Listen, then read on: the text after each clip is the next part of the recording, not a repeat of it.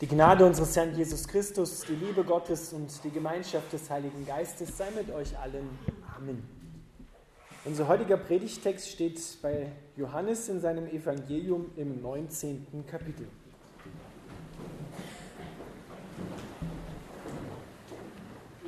Pilatus überantwortete ihnen Jesus, dass er gekreuzigt würde. Sie nahmen ihn aber und er trug selber das Kreuz und ging hinaus zur Stätte, die da heißt Schädelstätte, auf Hebräisch Golgatha. Dort kreuzigten sie ihn und mit ihm zwei andere zu beiden Seiten, Jesus aber in der Mitte. Pilatus aber schrieb eine Aufschrift und setzte sie auf das Kreuz, und es war geschrieben: Jesus von Nazareth, der Juden König. Diese Aufschrift lasen viele Juden, denn die Stätte, wo Jesus gekreuzigt wurde, war nahe bei der Stadt. Und es war geschrieben in hebräischer, lateinischer und griechischer Sprache. Da sprachen die Hohenpriester der Juden zu Pilatus: Schreibe nicht der Judenkönig, sondern dass er gesagt hat, ich bin der Judenkönig. Pilatus antwortete: Was ich geschrieben habe, das habe ich geschrieben. Die Soldaten aber, da sie Jesus gekreuzigt hatten, nahmen seine Kleider und machten vier Teile, für jeden Soldaten einen Teil, dazu auch den Rock. Der aber war ungenäht, von oben an gewebt in einem Stück. Da sprachen sie untereinander: Lasst uns den nicht zerteilen, sondern darum losen, wem er gehören soll. So sollte die Schrift erfüllt werden, die sagt: Sie haben meine Kleider unter sich geteilt und haben über mein Gewand das Los geworfen. Das taten die Soldaten. Es standen aber bei dem Kreuz Jesu seine Mutter und seine Mutterschwester Maria, die Frau des Klopas, und Maria Magdalena. Als nun Jesus seine Mutter sah und bei ihr den Jünger, den er lieb hatte, spricht er zu seiner Mutter: Frau, siehe, das ist dein Sohn. Danach spricht er zu dem Jünger: Siehe, das ist deine Mutter. Und von der Stunde an nahm sie der Jünger zu sich. Danach, als Jesus wusste, dass schon alles vollbracht war, spricht er, damit die Schrift erfüllt würde: Mich dürstet. Da stand ein Gefäß voll Essig. Sie aber füllten einen Schwamm mit Essig und legten ihn um einen Isop und hielten ihm den an den Mund. Da nun Jesus den Essig genommen hatte, sprach er: Es ist vollbracht, und neigte das Haupt und verschied. Herr Jesus Christus, wir bitten dich, dass du das Geheimnis des Kreuzes uns öffnest, damit wir den Segen und das ewige Leben empfangen. Amen.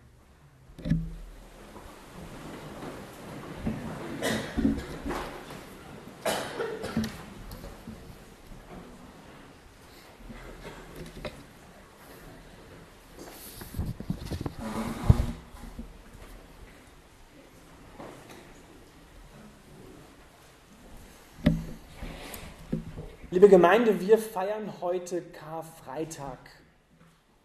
Und es ist schon eigenartig zu sagen, wir feiern Karfreitag, wir feiern einen Leidenstag. Wenn viele Menschen heute auf das Kreuz schauen, dann haben sie genau diese oder ähnliche Probleme damit. Weil das Kreuz ist ja ein Mordinstrument gewesen, eines der schlimmsten Mordinstrumente, die sich die Menschen überhaupt ausgedacht haben. Und wir sagen, wir feiern Karfreitag. Wir feiern natürlich mit dem Hintergrund, dass Jesus nach drei Tagen auferstanden ist und dass das Kreuz nicht nur ein Todessymbol, sondern vor allem ein Lebenssymbol geworden ist. Aber dazu müssen wir verstehen, was am Kreuz damals geschehen ist, was Jesus dort gemacht hat. Sonst bleibt das Kreuz einfach nur abschreckend, unverständlich. Und dann fragen wir, ja, wieso hat denn Gott seinen Sohn dort sterben lassen? Wäre das nicht auch ohne gegangen? Hätte man das nicht ihm ersparen können? Einen Zugang zum Kreuz und zu dem, was das Kreuz an Leben beinhaltet, ein Schlüssel dafür sind die letzten Worte, die Jesus dort gesprochen hat. Die letzten Worte, im Deutschen sind es drei, im Griechischen ist es nur ein Wort, heißt: Es ist vollbracht. Im Griechischen heißt dieses Wort Tetelestai. Tetelestai. Und dieses Wort, dieses eine Wort oder diese drei Worte im Deutschen beinhalten den ganzen Reichtum dessen, wofür Jesus Christus gekommen ist und warum er auf dem Höhepunkt seines Lebens, seines Leidens, eigentlich einen Tiefpunkt, warum er das gemacht hat. Es ist vollbracht. Dieses Wort Tetelestai steht im Griechischen im Perfekt. Es ist also eine Handlung, die abgeschlossen ist, aber nicht nur in Vergangenheit abgeschlossen ist und damit ist es aus, sondern dieses Wort bringt die Idee hinein, dass es das, was es aussagt, nicht nur in der Vergangenheit bringt, sondern auch jetzt in der Gegenwart und in der Zukunft, dass es gilt. Es ist perfekt, ein für allemal. Und es ist wirklich perfekt, was Jesus dort am Kreuz vollbracht hat. Es gilt in Vergangenheit, Gegenwart und Zukunft. Also gilt es auch für dich heute. Es ist vollbracht.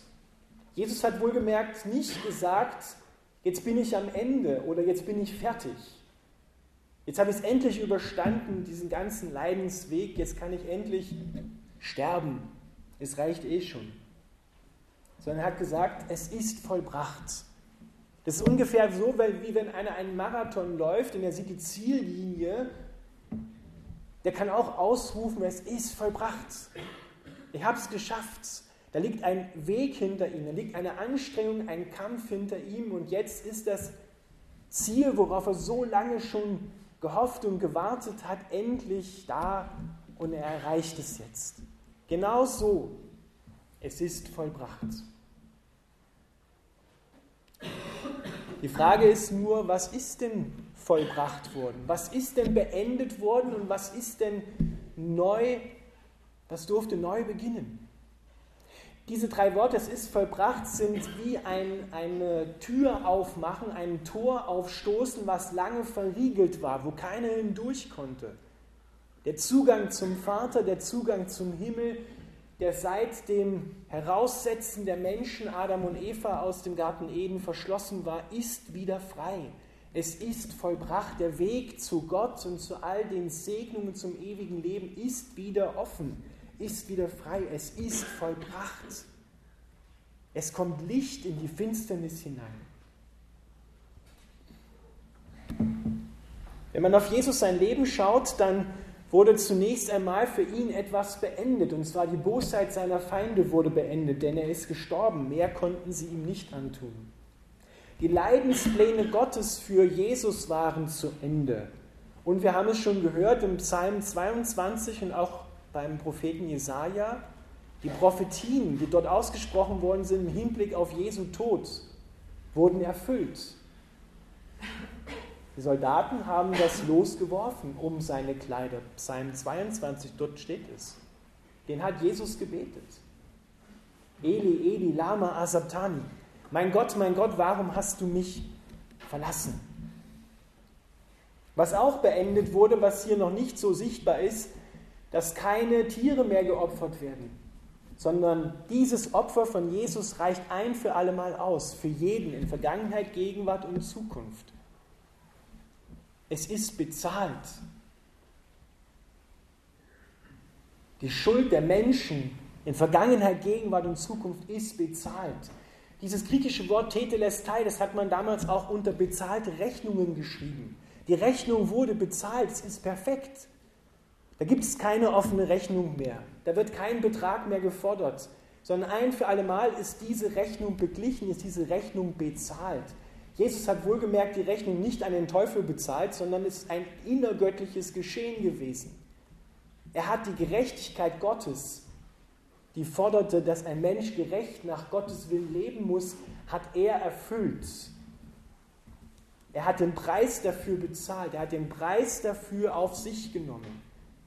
Weil wenn wir genau hinschauen, war es ja nicht sein Kreuz. Er hätte ja eigentlich nicht da hängen müssen. Sondern das Kreuz, das er auf sich genommen hat, gehörte damals einem Menschen, der hieß Barabbas. Barabbas, Sohn des Vaters. Der hätte dort hängen müssen, aber den hat Pilatus vorher freigegeben. Er war ein Terroranführer. ein Zelot, die Anschläge verübt haben auf die Römer, Mordanschläge. Der hätte dort eigentlich hängen müssen, aber auch sein Name ist Programm. Der Sohn des Vaters hängt ja wirklich am Kreuz, an dem Kreuz. Und er stirbt für die anderen Söhne und Kinder Gottes, die einmal kommen werden. Also auch für dich, damit du zurückkommst zum Vater, damit du zurück nach Hause kommen kannst, stirbt dieser eine Sohn. Das ist die Geschichte vom verlorenen Sohn und seinem älteren Bruder. Normalerweise hatte der ältere Bruder die Pflicht, den jüngeren Sohn, der weggelaufen ist von zu Hause, wieder nach Hause zurückzuholen. Hat er in der Geschichte nicht getan, aber in Wirklichkeit hat der eine Sohn Gottes, der ältere Bruder von uns, Jesus, sich auf den Weg gemacht, um die jüngeren Geschwister, die noch gar nicht wussten, dass sie Kinder Gottes sind, zurückzuholen.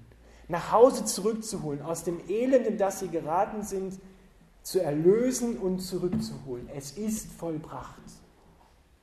Weißt du, und seitdem gibt es keine Situation mehr, für die Jesus nicht schon eine Lösung bereitgestellt hat, eine Erlösung bereitgestellt hat. Wenn du jetzt kurz einmal in dich gehst, vielleicht fällt dir eine Situation ein, wo du dir gerade jetzt aktuell vielleicht Sorgen machst, wo du vielleicht anstehst, wo du eine Hoffnungslosigkeit spürst, eine Ohnmacht spürst, vielleicht gar nicht so sehr bei dir, aber im Hinblick auf das Leben eines anderen Menschen, der dir vielleicht nahe steht. Dann sprich doch einmal jetzt vor dir aus und sprich zu dieser Situation, es ist vollbracht. Sag's einmal, es ist vollbracht. Es ist vollbracht. Sprich's deinem Nachbarn nochmal zu, es ist vollbracht. Es ist vollbracht. Das ist die Wahrheit. Sprich es hinein, wenn du glaubst, dass du in eine Situation kommst, wo du Hoffnungslosigkeit spürst, wo du denkst, da komme ich nie mehr raus. Das verändert sich nie. Vielleicht liegt diese Situation auch schon länger zurück. Vielleicht hast du einen lieben Menschen vor längerer Zeit verloren. Und es schmerzt dich wie am selben Tag. Auch in dieser Situation darfst du sagen, es ist vollbracht, die Lösung ist schon da. Jesus stellt das dir bereit, es ist vollbracht, die Tür ist wirklich auf. Ihr Lieben, das müssen wir anwenden, das müssen wir glauben. Dieses Wort Tetelestai, das kann gar nicht umfassend genug gedacht werden. Lasst uns einmal anschauen an drei, vier Beispielen, was Jesus dort noch ausgesagt hat, was noch vollbracht worden ist. Dort heißt es zum Beispiel im zweiten Korintherbrief, Kapitel acht, der Vers neun. Denn ihr kennt die Gnade unseres Herrn Jesus Christus, dass er, da er reich war, um euretwillen arm wurde, damit ihr durch seine Armut reich werdet. Ihr Lieben, das ist der Tausch, der durch dieses Es ist vollbracht geöffnet wurde.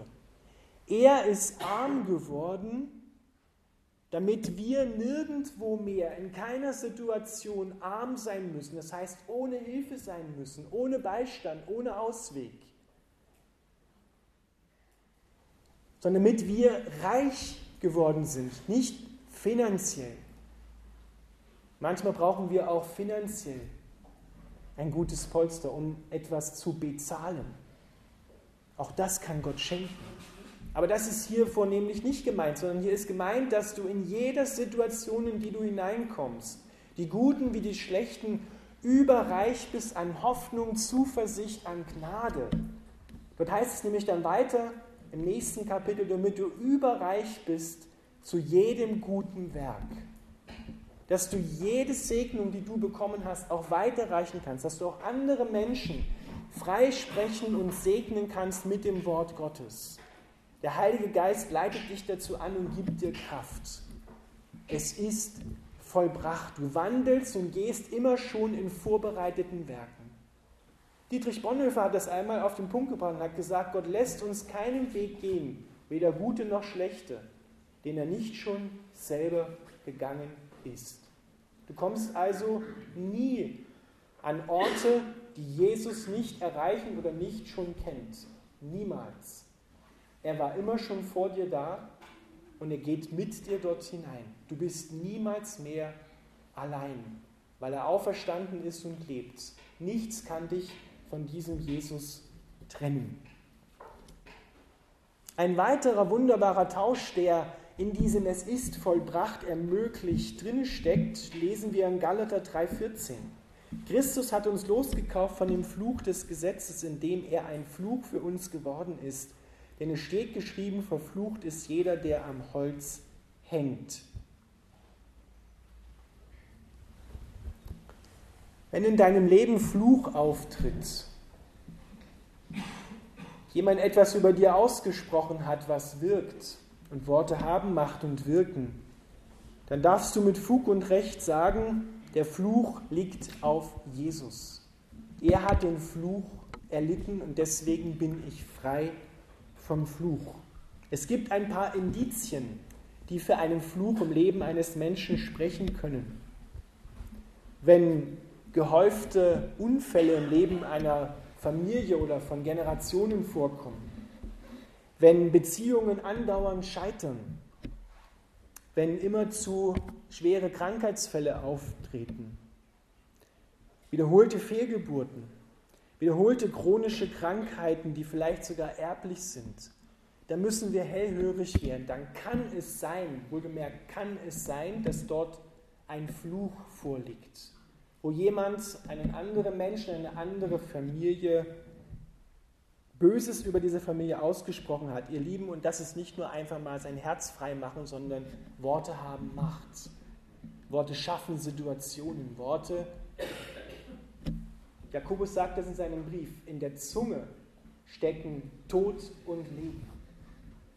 Das müssen wir wieder neu ernst nehmen. Aber der Fluch liegt auf Jesus. Er hat dafür bezahlt. Ein weiterer Tausch, den wir vorhin gelesen haben in Jesaja dreiundfünfzig, dort heißt es, auf ihm liegt die Strafe, damit wir was haben? Frieden haben. Frieden haben mit Gott und Frieden haben untereinander. Ihr Lieben, lasst uns das anwenden. Lasst uns Vergebung aussprechen, denn sie ist ermöglicht, sie ist vollbracht, dass wir untereinander wieder Frieden haben und vor allem Frieden mit Gott. Er trug unsere Schmerzen und unsere Krankheit, damit wir geheilt werden. Jesus ist gestorben und in seinen Wunden ist Macht und Kraft, heil zu werden. Auch das gilt es neu zu entdecken und anzuwenden, dass auf ihm die Krankheit lag. Auch die Krankheit, die du jetzt in dieser Zeit haben kannst. Weil es ist vollbracht gilt ja nicht nur für die Vergangenheit, sondern es gilt für die Gegenwart und für die Zukunft. Auch für die Menschen, die noch kommen werden, gilt das. Das ist ein wunderbarer Tausch, den Jesus dort anbietet. All das, was dein Leben fertig machen will, kannst du bei ihm eintauschen gegen das Leben, was er durch den Tod gebracht hat. All das Böse, was in unser Leben hineingekommen ist, was uns auch mit Fug und Recht hätte zugestanden werden müssen, wohlgemerkt, erinnert euch, es war, sein, es war nicht sein Kreuz, sondern es wäre eigentlich unser Kreuz gewesen. All das nimmt er auf sich, damit wir all die Segnungen empfangen, die ihm als Jesus, als Sohn Gottes, der ohne Sünde war, zustehen. Ihm steht alles zu, im Himmel und auf der Erde. Er hat alle Macht und er will sie dir schenken. Er übergibt sie dir. Wir wären ja schön blöd, wenn wir das ausschlagen würden. Wir wären ja schön blöd, wenn wir das ewige Leben, was er uns dort anbietet, in seinem Tod und seiner Auferstehung nicht ergreifen würden. Dass wir frei werden wollen. Wie viele Menschen plagen sich herum mit Sorgen, mit Schwierigkeiten. Und dabei ist die Lösung schon vollbracht. Es ist vollbracht. Du kannst frei werden. Du kannst herauskommen aus deinen Gefängnissen, aus Bindungen, aus Süchten herauskommen. Es ist vollbracht.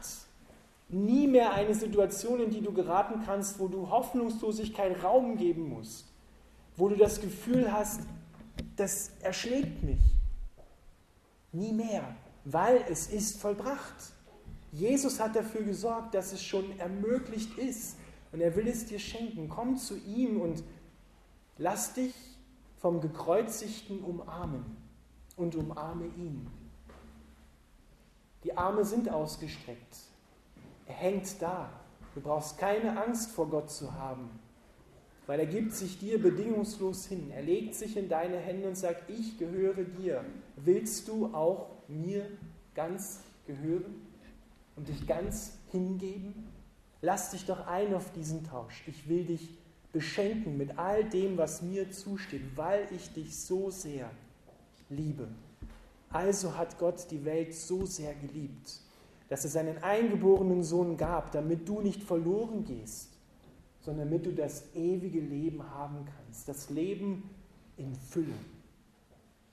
Karfreitag, das Kreuz, bringt uns zur Fülle des Lebens, aber wohlgemerkt durch den Tod hindurch zum Leben. Ein neuer Anfang aus der Asche, ein neuer Anfang aus Verlust, ein neuer Anfang aus Hoffnungslosigkeit, hinein in ein Leben, das dir niemand mehr rauben kann, weil Jesus auferstanden ist und ewig lebt. Amen.